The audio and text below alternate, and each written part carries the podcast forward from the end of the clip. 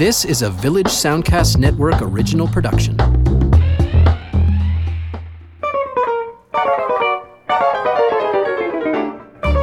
Hi, and welcome to Lens Me Your Ears, the film podcast that takes a look at new titles either in theaters or on streaming services and platforms, and then compares them to things from days gone by. And uh, my name is Stephen Cooke, and I'm an entertainment and multimedia journalist with the Chronicle Herald and the Saltwire Network.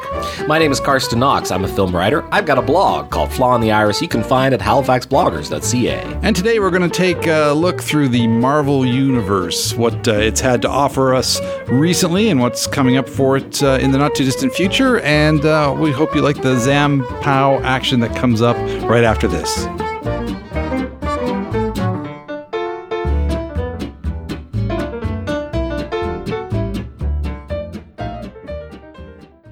And here we are again in Lens Me Your Ears here at the CKDU studios, recording on a Sunday morning, as is our wont. Uh, Stephen, I want to say right off the top, thank you so much for agreeing to do this subject. And I want to be totally open and transparent with you, the, our kind listener. Uh, part of the reason we're doing this, uh, sort of a roundup of the Marvel movies of recent, uh, well, last year or two, I guess, is because I've been traveling and uh, haven't had a chance to see very much that's been new in cinemas.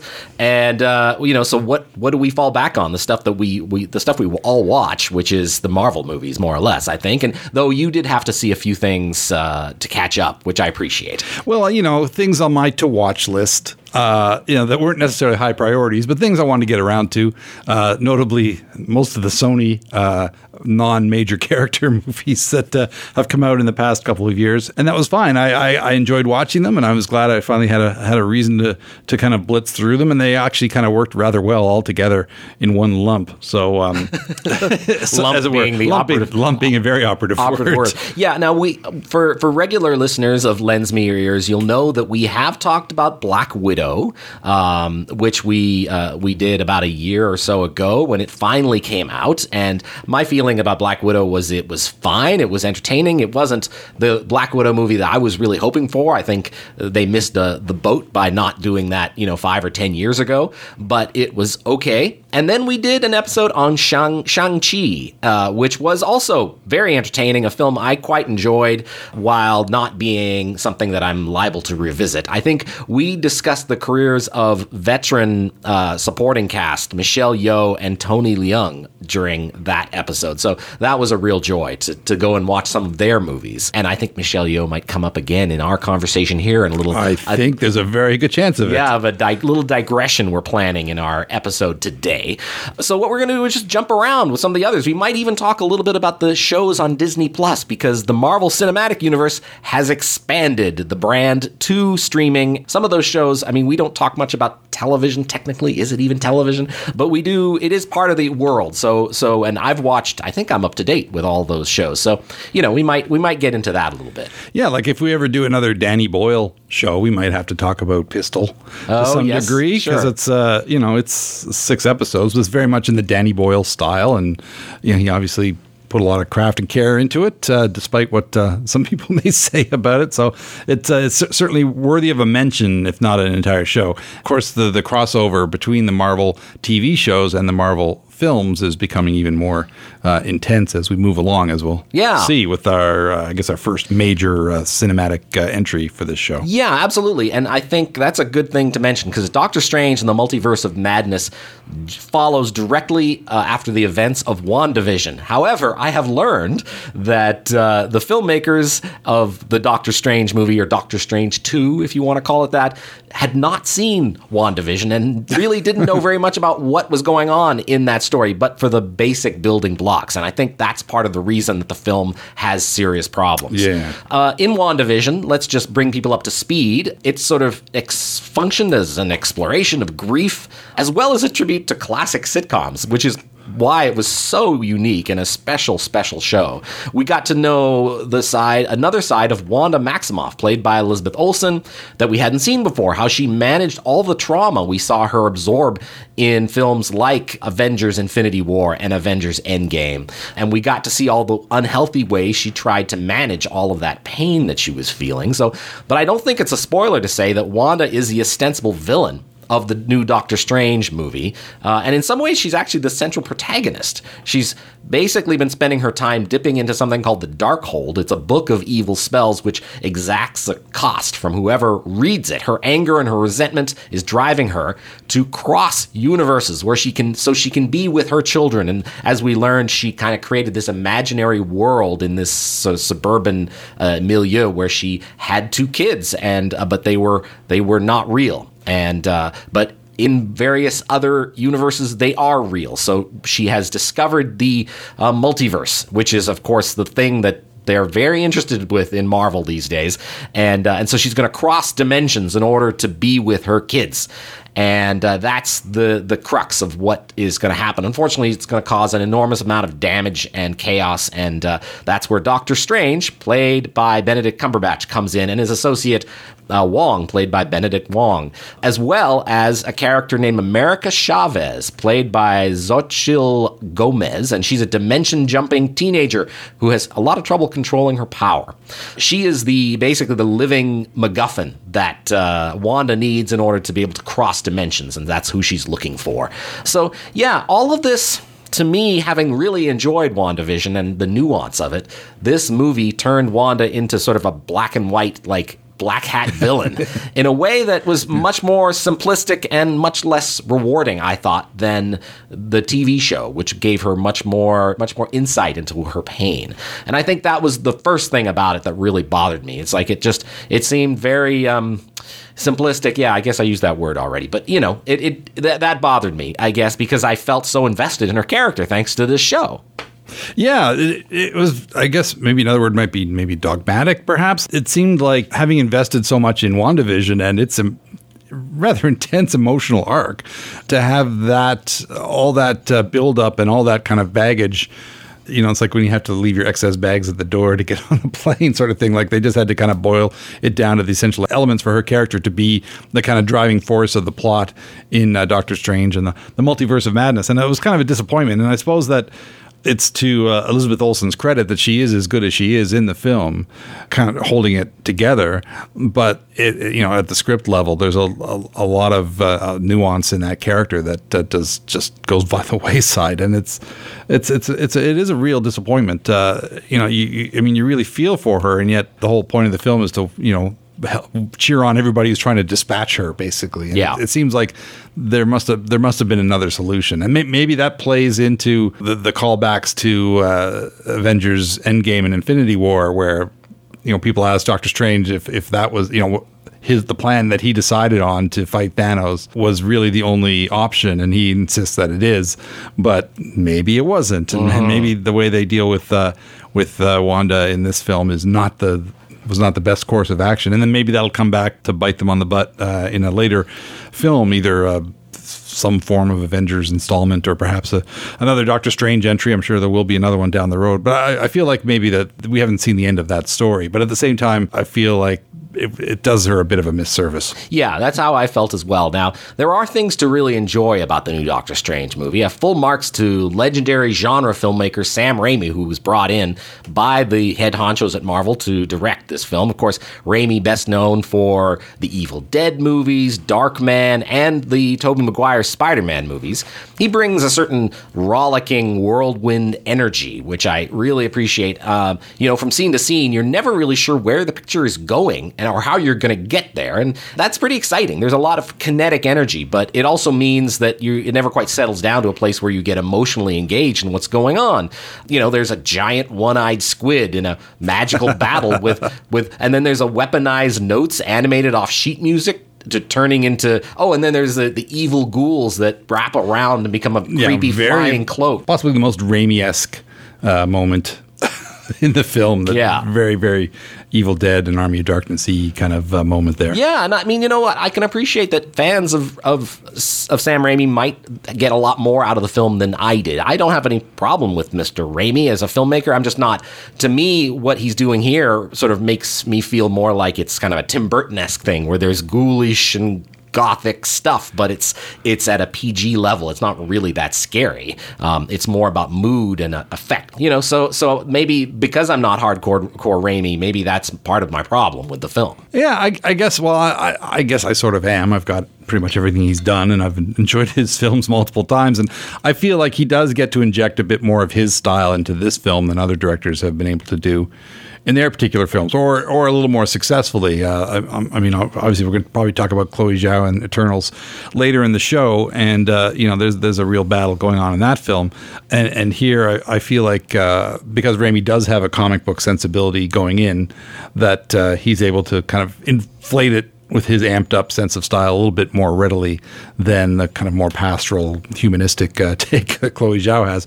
Um, and we, we will talk about that later. But uh, I, I, feel like he was probably a little more successful in making this a Sam Raimi film um, than other directors have had because it just, you know, the, the Marvel machine is is obviously a well-oiled uh, behemoth that uh, is is not easily uh, wrestled in one direction or the other. Yeah, we talked about this when we when we talked about Black Widow because right, we yes. explored the the various um, production key production people and what they had done previous to Black Widow. We went back and watched a bunch of movies by crew basically uh, of that show, and we realized I realized then is how often the Marvel studios use the same people. Of course, it makes sense, right? If they have experience on a Marvel studio show, they should be able to bring that same magic to the next one.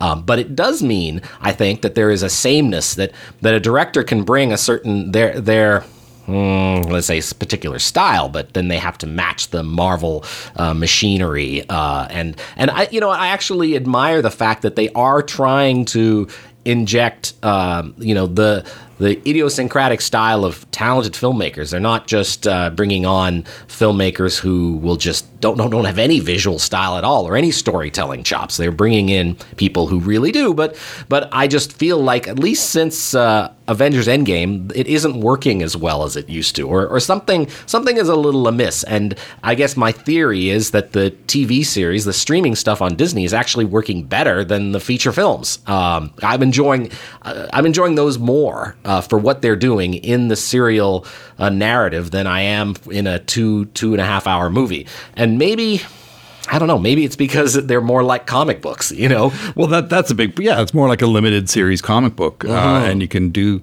you can take those little narrative uh, uh, diversions for an, uh, an, episode or an issue, as you were than you can in a, in a two two and a half hour feature film. Um, uh, you know, I, I, feel like sometimes they're, they're held. I mean, that's obviously why Infinity War and Endgame had to be two movies because you couldn't cram all that story into to two films, and even the the second installment was close to three hours long. So uh, that format, you know, in terms of the kind of serial storytelling that you get from a comic book, um, you know, there's there's an obvious. Uh, clash there that's not always going to be resolved and yeah. you know but i think uh, and you know, I kind of wonder, like, okay, obviously, you know, Kevin Feige is the guy pulling all the strings in the Marvel Cinematic Universe, but he seems to be a little more adventurous and have a little more maybe respect for the audience at large than perhaps certain people in charge of DC did, and uh, and and even though he's kind of like the all powerful overlord of Marvel, I feel like he's not necessarily so ego driven necessarily that he probably is a little more collaborative and um, uh, adventurous in his choices for what happens in the in the Marvel universe, and I guess for that we should be you know thankful. Uh, obviously, you know at the end of the day, it's still a commercial proposition. Um, you know these things are are not designed to lose money, but there it seems like there is room for for change and for advancement, and and usually when they do. Uh, try something fresh and new. What was something like, say, Black Panther? It's usually appreciated. I mean, obviously not always, as we'll see with some other things, but but uh, you know, it's it seems unusual for Hollywood that they do uh, think outside the box a little bit more than uh, some of the blockbuster mentality driven uh, production houses. Yeah, you're, you're, absolutely right. And I guess because they've made all the money, they've had huge amounts of success. It's changed the industry since 2008, since the, the studio launched. Um, you know, they can they can take a few risks, and I, I appreciate that when it works. And I but I will I will you know get on my little soapbox and say, hey, this is not working when it's not yes. working. Oh, for sure. Uh, now, one of the things, as I mentioned in the opening, uh, that the Marvel is particularly interested in right now is the idea of a multiverse, the idea that uh, there are many versions of people and uh, living in some alternate, you know, dimensions. There, in Loki, the series Loki was kind of about that. It was more about time and and frag and how time fragments when you when you change something. But but it's all you're talking about some of the same ideas, I think, and. Uh, uh, and and so my concern, I guess, with that is that sometimes maybe that diminishes jeopardy. Like if there are multiple versions of something out there, then then what does it matter? Because you know something will be different in another place than it's happening here, but the character gets to be happier there. I some of that can be done well, as we've seen with Spider Man Into the Spider Verse and in Spider Man No Way Home, which we'll be talking about. Um, but uh, I don't know that it's I guess my problem with uh, Doctor Strange and the Multiverse of Madness is that we we don't get to see enough of the the, the results of some of these these changes, and I'm I, you know I, I maybe they're still in the in the place where they're trying to introduce some of these ideas because they are fairly complex. Yeah, I, I feel like there, there's we haven't heard the end of the multiverse, and uh, but but you know when they go th- when they're like plummeting through different. Uh, different uh, dimensions or universes or i guess dimension isn't the right word yeah, I, I, used but, it. but uh, you know, all of a sudden they're in an animated one. I was like, oh, I want to see more of that. Or, yes, you know, or, the one where they're all made of paint. Yeah, that and th- that too. Or, or there's like a like a film noir type of you know. It's like, well, hey, wait, spend. I mean, spend some time there. I mean, I guess that's why the the the, um, the animated Spider-Man film. Um, I guess was it Into the Spider Verse? Yeah, Into the Spider Verse. You know, yeah actually did give us a bit more time to, to think about the, the alternate uh, choices and, and places that they could go. And, and um, you know, I guess that sort of set the template, and then maybe wish that Doctor Strange could do the same thing. But yeah. obviously, it had a you know a pretty uh, straight through line of a storyline. It had to follow with the multiverses kind of dressing. I suppose. Um, but uh, you know, hopefully that paves the way for more.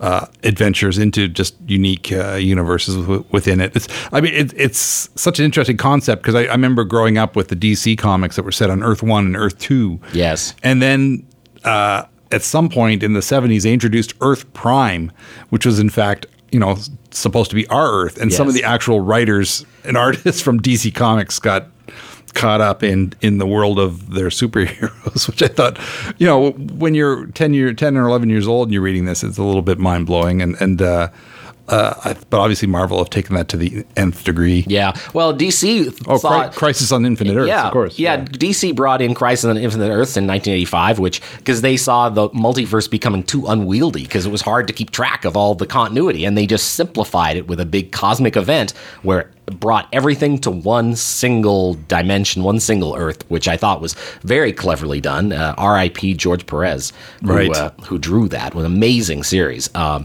and now we have a cinematic comparison that we have to make because it, interestingly, a, a, little independent film that covers some of the same ground, everything, everywhere, all at once. Written and directed by a, a pair of filmmakers who go by the Daniels, Dan Kwan and Daniel uh, Scheinert. They have come out with something which I think, critically anyway, was adored, and uh, and I think audiences loved it. I mean, it got into IMAX three or four weeks after it opens, which never happens. Which I think is indicative of how audience took to this film, dealing with very much similar kind of themes as uh, Doctor Strange and the Multiverse of Madness. But I think most more people liked it and uh, I that was the way I felt about it. I felt it was a wildly ambitious, comical science fiction picture about multidimensional combat that ends up actually being about generational schism. It was actually about something that we really felt for the characters. Again, starring Michelle Yeoh, um, and it, it, it's uh, yeah, she she's a uh, uh, she has an incredible career. Of course, she plays she plays Evelyn Wang, who's running a laundromat, planning a birthday party for her aged father, played by James Hong who is a legend with 450 IMDb credits, uh, including Chinatown and Blade Runner and Big Trouble in Little China.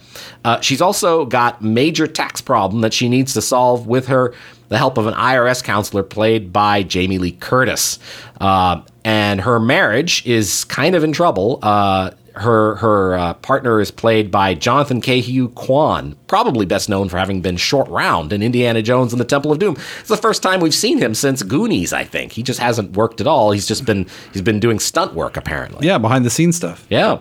So uh, yeah, and uh, and then her relationship with her daughter, played by Stephanie Hsu, uh, is strained is strained as well, to say the least. So. Um, yeah, this is a, a, really interesting story where we really get a sense of the characters. It, it's kind of a bridge between Turning Red, a movie I loved and we talked about, and The Adventures of Buckaroo Banzai. uh, and it's very much worth seeing. I think, I mean, if, if, you haven't been able to see it in cinemas, I don't know if it's still playing. I don't think it is. No. no.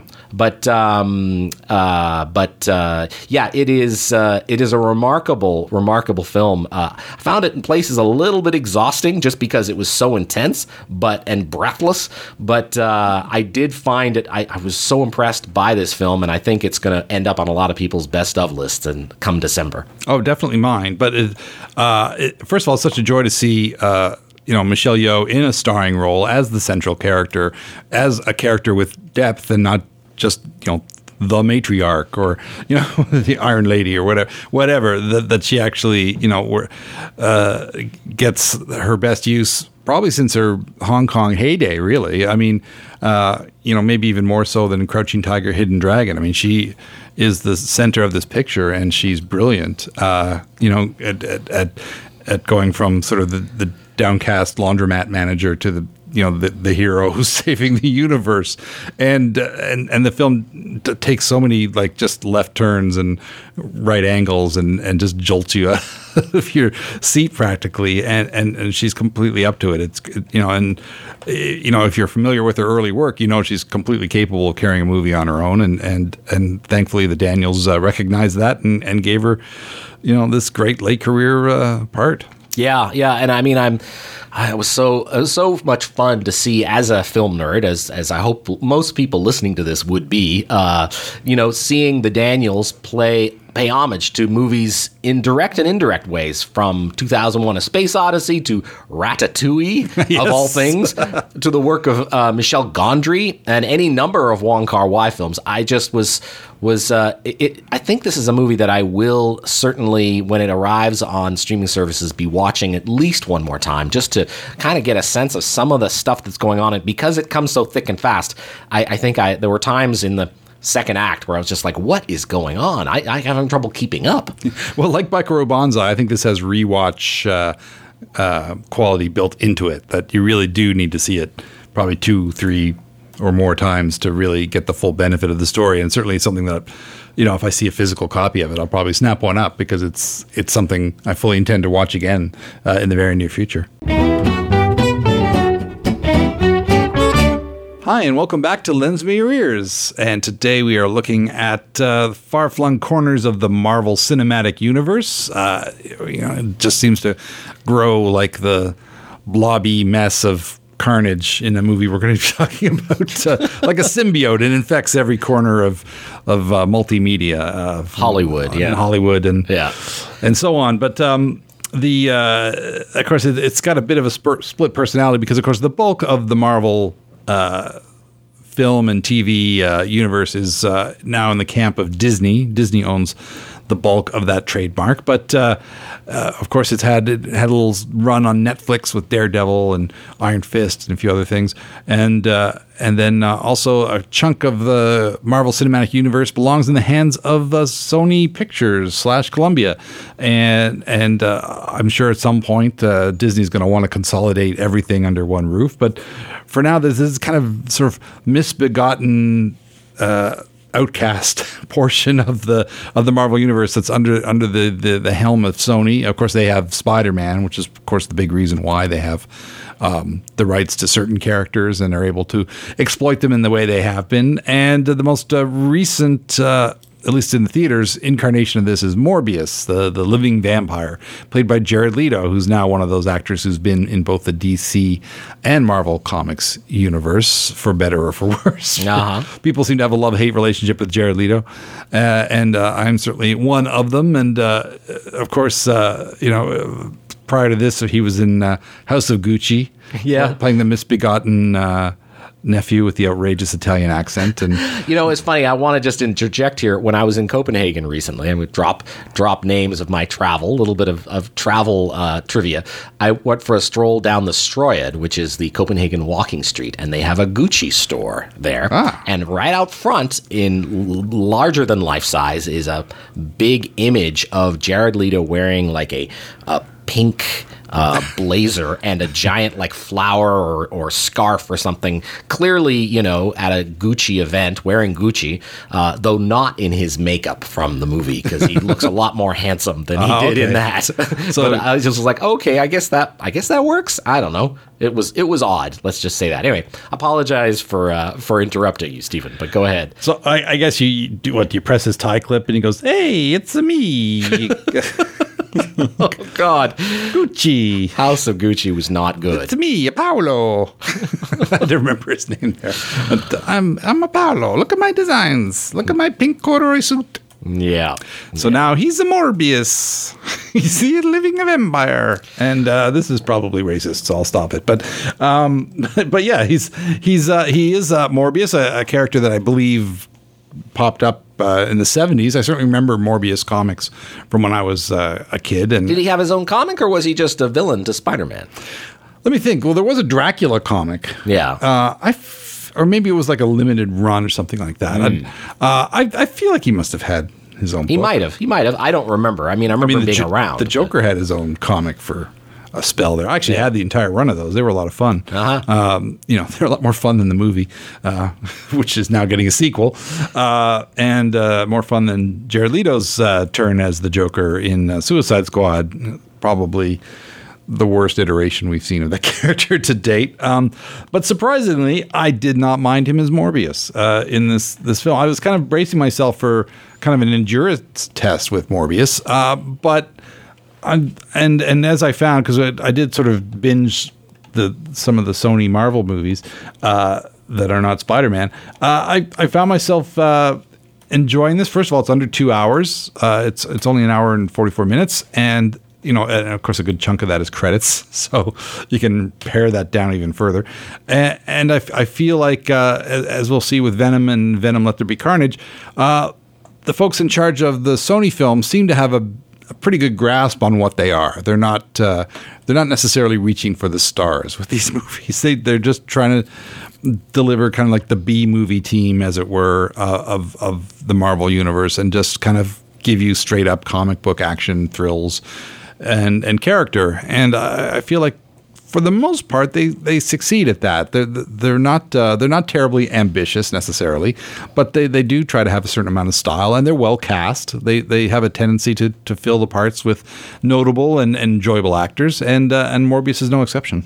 Yeah, I was surprised how much I enjoyed Morbius, basically because uh, the reviews were so terrible, and you know, people who don't like Jared Leto had more reason, I guess, to you know pile on the guy eh, for this role. Um, but you're right, you know, it's it's basically B movie stuff. The, the the story, such as it is, is uh, Michael Morbius uh, is a Nobel Prize refusing scientist who is working day and night to cure his esoteric blood disease, and it's been filling his life with pain ever since he was a boy. Now he is a wealthy benefactor, longtime friend, and fellow disease sufferer Milo, played by Matt Smith. And he helps Morbius conduct his most bold and dangerous experiment yet on a ship out in international waters. Something to do with vampire bat DNA. I don't even know. I don't know that I quite understood what that was all about. But it turns out that the experiment works.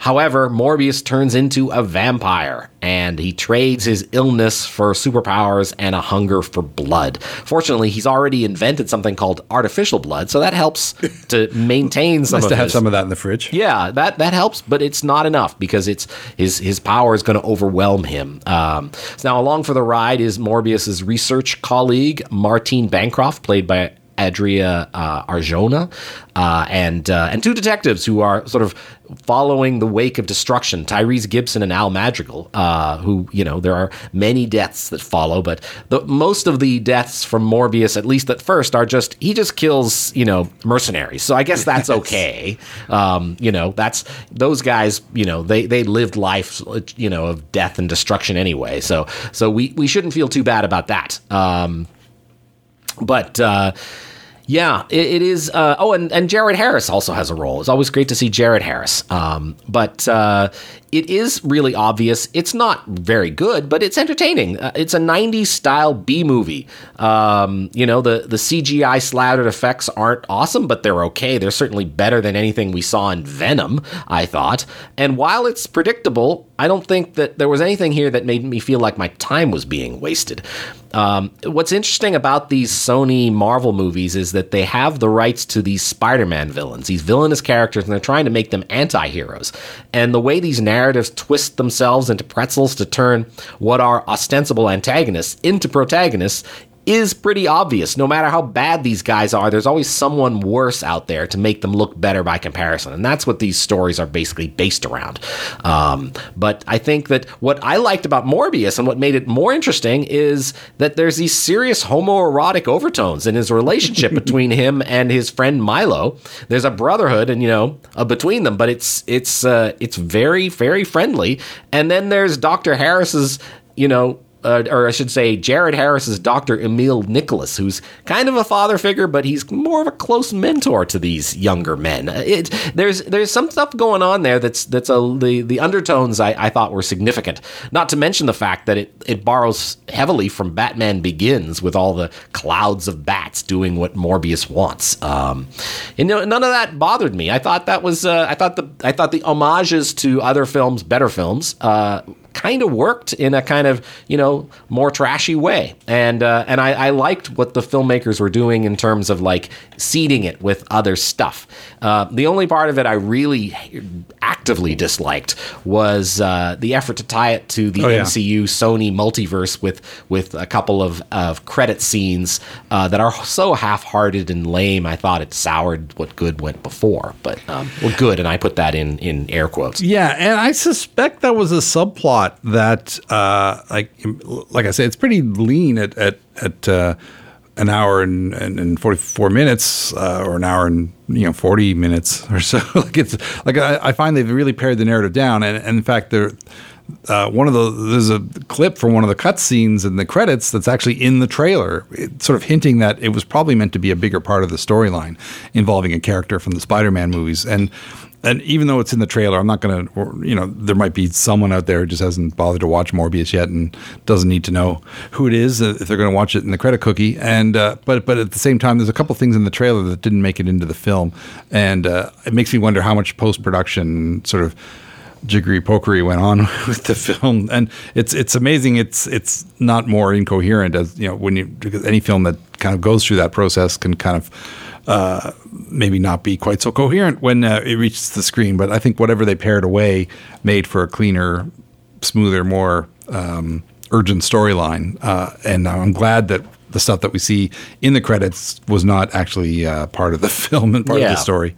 Yeah, no, I agree. I agree, but it just feels tacked on. Yeah, which oh, is for sure, which is a problem. It just but, makes you uh, wonder, like, why they even bothered putting it because it just, I guess, it points towards a, maybe a sequel where he teams up with uh, with some spider villains perhaps down the road, and that could be interesting. I, I guess in the comics, uh, Morbius and Spider Man team up to fight Carnage. We'll talk about in a second. Mm. Um, in a, in a series uh, called Maximum Carnage or something to that effect. So, uh, you know, Morbius, even though he dates back to the seventies, they keep bringing him back, and and uh, and you know, he's an interesting character. It's, it's fun to to combine that kind of uh, superhero and then classic monster movie mythos. And uh, for the most part, it works. Yeah, I, I, would. I'd go along with that. I was surprised. Um, now let's talk a little bit about Spider-Man: No Way Home. It came out, uh, you know, a few months back, and it was an enormous hit. And uh, it is the, the the franchise that kind of bridges the Sony licensed characters of Marvel and the MCU. Of course, Tom Holland has been part of the uh,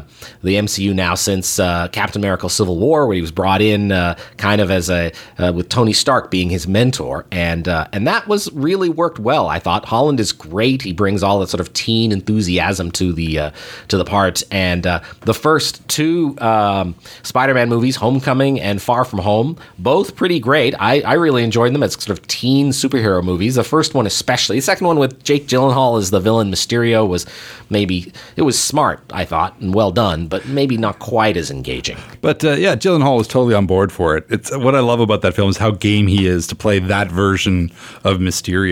Uh, and uh, and really really sell it. You know, as as an actor who can do Michael Bay's ambulance and then do you know something uh, more serious and brooding and intense. Uh, uh, I love how he just always seems to know what kind of movie he's in. Yeah, yeah, hundred percent. And and it's funny because he was the one who, who kind of mooted the whole idea of a multiverse. That's where his he said his character Right, was from. that's right. But uh, but it turned out to be a bit of uh, you know shadows and fog, so to speak, around his character. But uh, now that's what's that's what these movies are dealing with. And uh, Spider-Man: No Way Home. I, I think it's fair to talk about this without worrying about spoilers because they're using it in the advertising for the uh, the streaming version of Oh, this and it's, film. it's on as soon as you look at the IMDb page. It's yeah, there too. it's there too. It's the fact that they brought back uh, actors who played Spider-Man in the past, Andrew Garfield and Tobey Maguire, to uh, to represent earlier different versions or alternate dimensional versions of Spider-Man, and they did it so well. I was a huge fan of this movie. I thought. I thought just in terms, I know people got up in arms about the fan service, or they felt like somehow this was too, just too calculated. For me, I felt like what they did really well was just bring an element of the comics, which has been doing this kind of thing all the time. Oh yeah. you know, to the big screen in a way that that didn't feel chintzy, didn't feel. I felt completely engaged by the way that they told the stories of these multiple Spider-Men and how emotional it was. By the end, I was totally uh, game for it and I and I, it also brought home the fact that what Peter Parker really is all about is about self-sacrifice you know his feeling of responsibility is so outsized to the fact that he has these powers uh, that that he will make decisions that end up being for himself bad decisions. It might be good for everyone else, but he will suffer for them. And that is what this film is really about. And I think it drives this home in a way that maybe the Spider Man movies haven't quite yet done in the past. And, I just thought it was. Uh, I thought it was great. I really loved it, and I'm I'm glad to uh, see that it did so well.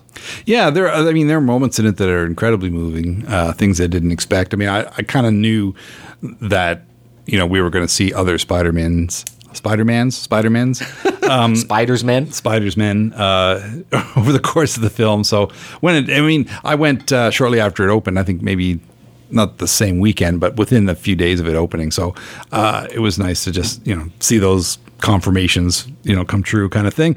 And then uh, also you know it just reminded me of you know comics I read as a kid where you'd get the Earth One Superman who could only leap over tall buildings, teaming up with the Earth Two Superman who can actually you know fly into space and so on.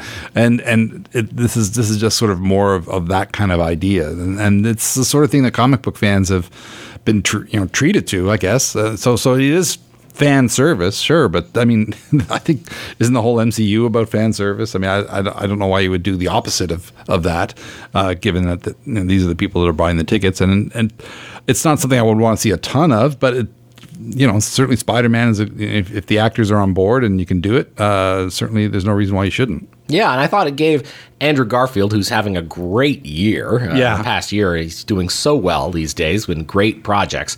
Um, it gave his character, his particular Spider-Man, a conclusion, a resolution that his movies never got No. because he only got two. And they weren't very good. Yeah, well, there's there's that. Um, but yeah, so anyway, I, I really I really did enjoy Spider-Man: uh, No Way Home. Interesting to see what they do with the character going forward. Um, do we want to talk about Venom and Venom: Let There Be Carnage? You watched the movies more Yeah. recently than I did. I of course have. I remember them. I, obviously, I I've I like Tom Hardy. I'll see him in anything. So I was happy to watch these movies, though neither of them. I think the second one is slightly better just for being funnier, but I don't think either of them are very good. Well, the first one isn't very good. Uh, but I mean, I like Tom Hardy. I, I think if it had been a different actor, uh, then it would have been a complete washout. At least Tom Hardy, you know, he he's such a good actor that he can bring a kind of mix of toughness and vulnerability to his character, and uh, and then his sort of inner war, this inner monologue he has with this symbiote that's living in his body, I think uh, is entertaining enough to kind of get you through all the stuff that happens as, as as you know he tries to get control of his life. Unfortunately, people like Michelle Williams are kind of wasted uh, in in their uh, parts because it's really it's really just about the action in a way in that first one. And uh, at some point, I I think we talked about this yesterday that I get kind of digital battle fatigue, like just watching two CGI characters duke it out endlessly on scaffolding and rooftops and trashing apartments. It's not- like it just, it- after a while, my eyes just kind of glaze over because I'm not really watching anything real, and And you can tell. and and you can tell, and Yeah. and at some point, there's no. I feel like my brain tells me there's no stakes. I mean, there are obviously in the storyline, but you know, when it's just a digital creature slugging it out with digital creature, it, it's uh, kind of like uh, you know, I kind of lose it a little bit uh, in terms of how much I actually am invested in the story. Uh, and of course, there's more of the same in Venom: Let There Be Carnage, but we have the added bonus of Woody Harrelson. Uh, I think Andy Serkis uh, was directing, which is kind of a new thing. And of course, the master of motion capture. Uh, and, uh, and, a, and a wonderful character actor uh, act, stepping in as director, and I think he brings something a little extra to that film. So, uh, unfortunately, all of Venom is kind of set up for Venom: Let There Be Carnage. So, it I, my recommendation would be to skip the first one and just jump into the second one. But I feel like, I mean, even Woody Harrelson appears just at the very tail end of uh, of the first Venom. So there's the you know there's that setup there, but. Uh, you know, it's it's. Uh, I I think the second film is is quite a remarkable achievement in that it is funnier. It does have a more layered storyline, and the Carnage Venom battle is actually a little more interesting than than what we got at the for the climax of the first one. So. Uh, they're they're basically dressed up grade B monster movies for sure, but there's a lot of talent that makes it uh, a cut above just what you'd expect. Yeah, I mean, I, I hear what you're saying. I, I don't know that I'd recommend either of them to anybody. Um, I mean, I, I did appreciate in the second one that the sort of haunted, fidgety Eddie Brock and the insatiable Venom are kind of this weird odd couple, and uh, you you know you, you can feel the picture straining to be an almost a, a buddy comedy with the scene of Venom singing "Let's call the whole thing off" while making breakfast. I mean, how much more fun would it have been if they had actually gone in that direction and made it more playful and more funny? But we've got this PG-13 film with sort of an R-rated tone, and that was a problem in the first film as well with uh, Riz Ahmed, who is amazing in everything, but it's just like he just seems kind of in autopilot there, um, you know, and. Um, there, there are lots of uh, when I watch these movies, I see the ways they could be better, and uh, and you know it's funny that I actually liked Morbius more than either of the Venom films because in some ways tonally they're very similar, but for some reason Morbius worked better for me. Um, I think, yeah, it, it's. Um, it's it's a weird thing, and I, I figure you know Tom Hardy is so versatile and so uh, he's he's got so much charisma, but um, you know, and I guess that might be a reason to watch the films, but. I just feel like it it diminishes him. Uh, uh, the, these character, he's he's so unlikable. Uh, you know, it's it's stuff that uh, like the Hulk has been dealing with those kinds of ideas, the the kind of Jekyll and Hyde thing. But the filmmakers aren't especially interested in exploring those ethical issues because they just want to have a, a bring Mon- on Monster Bash. a monster mash. Yeah, exactly.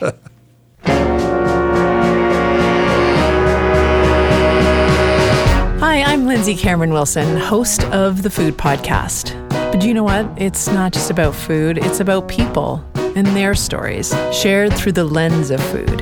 The Food Podcast has been described as an audible fairy tale. How about that? You can find us on iTunes and Stitcher.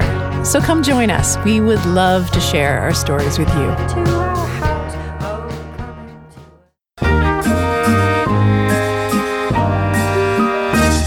Welcome back to Lens Me Your Ears. Here, Carsten and Stephen, we're talking about uh, basically our marvelous roundup uh, of movies and maybe a little bit about the streaming shows as well, uh, with occasional divergences into, well, wherever we diverge.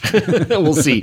Um, and in this segment, our final segment of the show uh, today on Lens Me Your Ears, we're talking about The Eternals. Let's start with that. Um, it was uh, directed by Chloe Zhao of Nomadland and The Rider fame. Of course, Chloe Zhao, Oscar winning uh, filmmaker who has a very sort of. Uh, you know, re- uh, almost moves into documentary with her, the sense of realism in her work. I mean, Nomadland is gorgeous. It's a wonderful film. Uh, I would recommend that to anybody. It's incredible. Uh, so, interesting pairing of filmmaker with material. Now, The Eternals, I will be upfront with this. Uh, I read comics since I was a kid, and I made mine Marvel for the most part, with the exception of some Batman comics. But I tended to steer clear of the cosmic tomes like the ones created by Eternals Grandmaster Jack Kirby. New Gods Or New Gods in. DC, yeah. Um, and I guess I just because I, I struggled to relate to them. You know, they they seem like you know vast godlike abilities and a separate society of cosmic beings, some with powers suspiciously like Superman, Wonder Woman, and the Flash. I, I just felt like it was harder to relate compared to Marvel's more down to earth characters with more approachable problems. Um, you know, in cinematic terms, this material feels like it's, some, it's something Zack Snyder would con- would contemplate, and of course, I mean, I can't think of filmmakers more different than Chloe Zhao and Zack Snyder. Uh, but you know, Marvel Studios decided to go ahead with this, and um, and uh, yeah, and I I found it. Uh, interesting in places, but it's slow with too much exposition, too many characters. It does get better as it goes along, but there is a vast mythology that is being introduced here. And despite some in the cast being appealing, I just don't think it really works. Um, taken as a whole, I think uh, even with some of the gorgeous cinematography and some interesting themes, um, Eternal stumbles. Uh, they're, they're a group of immortal, superpowered protectors of the planet who have been amongst us for thousands of years. They're sent to Earth by the Celestials, a race of gigantic aliens, to eliminate predatory bad guys, the Deviants, who look a lot like the beasties from Edge of Tomorrow, basically fully CGI creatures. Now, the multi ethnic Eternals, having completed their mission 500 years ago, now live normal lives, hiding their immortality until one of them is killed in the present day, suggesting the deviants have returned. We get more evidence of that during a set piece in Camden Town in London. It's a great, actually, a great scene hmm. where the deviant, one of the deviants emerges out of the Regent's Canal.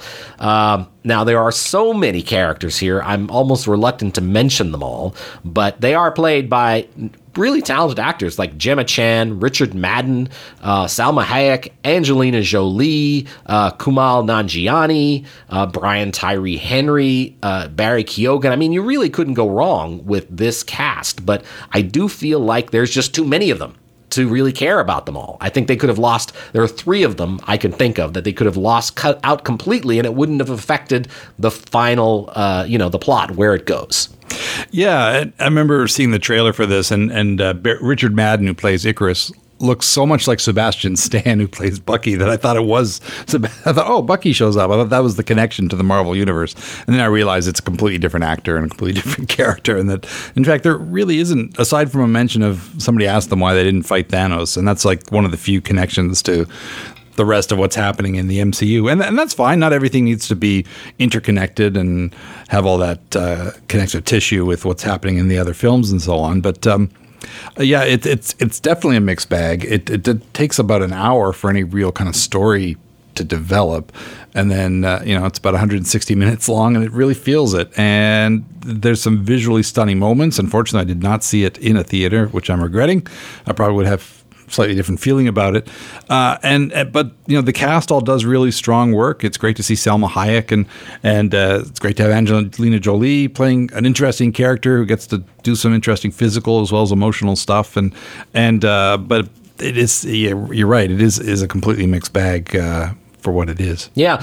Now, my one of my favorite parts is where Barry Keoghan's character is at the core of a debate on the right way to use power, whether it's ethical to save human beings from themselves, and that might be the most potent and interesting query in a superhero that I've a movie that I've seen in a long time. But um, the problem is that the movie doesn't really care much about it. it kind of solves the issue in a single scene. Yeah. Um, and you know, the, eff- the Eternals makes an effort to bring new elements, diversity to the MCU with the first gay family man superhero, a deaf superhero, and it actually has a sex scene, which I guess has never happened before in a, in a Marvel Cinematic Universe. I can't argue with any of that. Not stuff. in the films, anyway. There's one in the opening of the Inhumans, but we, we right. don't to go there. Right, but, fair uh, enough. But uh, you're definitely trying to do a lot of new stuff, and I feel like uh, watching, I think, well, this should have been a miniseries. Then, mm-hmm. then it could have taken its time and developed these characters a little more, and uh, and and and it probably would have worked maybe a little better on the small screen in, in installments. But uh, yeah, hundred percent yeah. This is what we got. So. Yeah, and let's talk about some of those small screen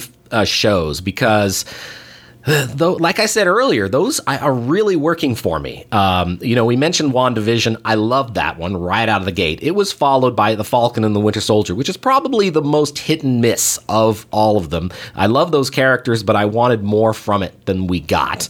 Um, but in terms of like socio-political issues there were some stuff in there that was pretty interesting. Then we got um, Loki, which provides Tom Hiddleston's mischievous Asgardian a very sort of Doctor Who esque exploration of identity via time travel. It had incredible production design, very 1970s vibe. Really enjoyed that show. Uh, and then following that, we've gotten Hawkeye, which was so much fun. Not one of my favorite characters of, No, in the not Avengers, at all, but a fun show. A fun show, like a, a Christmas show, which was great, and introduced Kate Bishop as a new Hawkeye. She's amazing, and uh, and then Moon Knight, most more recently, which is a wildly unpredictable tale of about a hero possessed by an Egyptian moon god while dealing with serious mental health challenges, starring Ethan Hawke who infamously badmouthed superhero movies until he was invited to uh, shows, to, until he was invited to be in one, uh, and Oscar Isaac, who does great work. And brand new uh, on Disney Plus right now is Ms. Marvel, a new series about Kamala Khan, the first Muslim superhero. She's played by Canadian actor Iman Vellani, um, and she's a Pakistani American teenager living in Jersey City who idolizes Captain Marvel. It's so much fun. It's about being a fan of superhero material while also becoming a superhero. That is a great twist, a great flex for Marvel, and I can't wait to see the rest of this show. So, I guess I'm just my yeah, this is my point is that these are all working for me whereas a lot of the movies like Eternals just aren't quite. And I'm and yeah, I'll come back to my previous theory which is it because they're more like comics when they have time to breathe through the course of a series. Yeah, I, we, we don't have much time left, and I just want to say that Ms. Marvel, I've, I've only seen the one episode that's available as of this recording. There'll be a new one on Wednesday. Uh, and Iman Vellani is terrific. She's fantastic, and so is the cast have assembled. Her, her family, you know, the, the attention spent on her family life is wonderful, and uh, the, the the fact that it addresses the notion of fandom and keeping it positive is is a real breath of fresh air. So there's there's there's so much going on in this series, just in the first episode, and it all it all works. Plus, it uses animation. They they really take some stylistic chances with this that all pay off in a, in a vibrant and, and fun way, and I can't wait to see the rest of it. And I love the the, the big set piece at the uh, at the convention that happens uh, towards the end of the show. And I don't even want to say more about it than that, but it's it definitely it definitely builds up to to a great finale in just the first episode. So uh, you know, it, I can't imagine being on the fence about watching this, but if you are, it's it definitely pays off in a lot of different ways. Yeah, what did you make of the other shows though? I mean, do you have, do you have a favorite of the other ones I mentioned? Uh, well, Loki is probably the one I'll return to and rewatch at some point, uh, just because of Hiddleston is so great as that character, and, and it was fun to see uh, Owen Wilson, you know, kind of tagging along and, and doing his old, doing his old Owen Wilson thing, in, in but in this cosmic scheme of things. Uh, so that's probably my favorite of the bunch. Moon Knight, I might have to rewatch because a lot of it is fairly dense, and I'm not even after having watched it, I'm not 100 percent sure what Ethan Hawke's uh, character's scheme was. I, I know he's bringing a yeah. god back from the dead, and I guess there was going to be some sort of apocalypse or something. But to be honest, the whole time I'm watching, he's like, I know he's got to be stopped, but I can't remember why. Uh-huh. And uh, I, I think I, I think I need to go back and maybe give that a rewatch as well. But but but uh, I don't know. Loki pushed a lot of the buttons in terms of comic book nerddom and just being funny um, and uh, kind of deflating some of the concepts about the comic as well. I, th- I thought it did a really good job in doing all of that.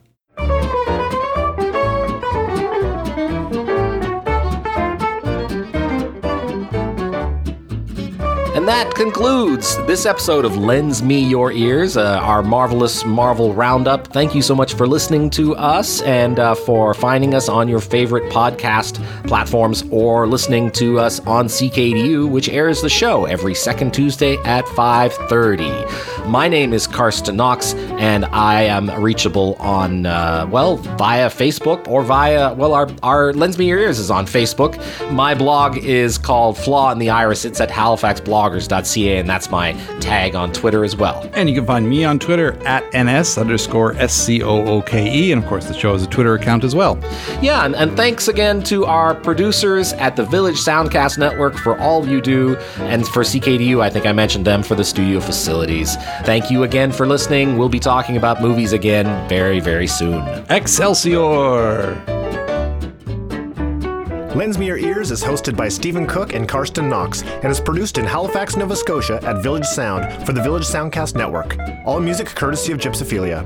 Send feedback to Lens Me Your Ears podcast at gmail.com. We'd love to hear from you. Thanks for listening.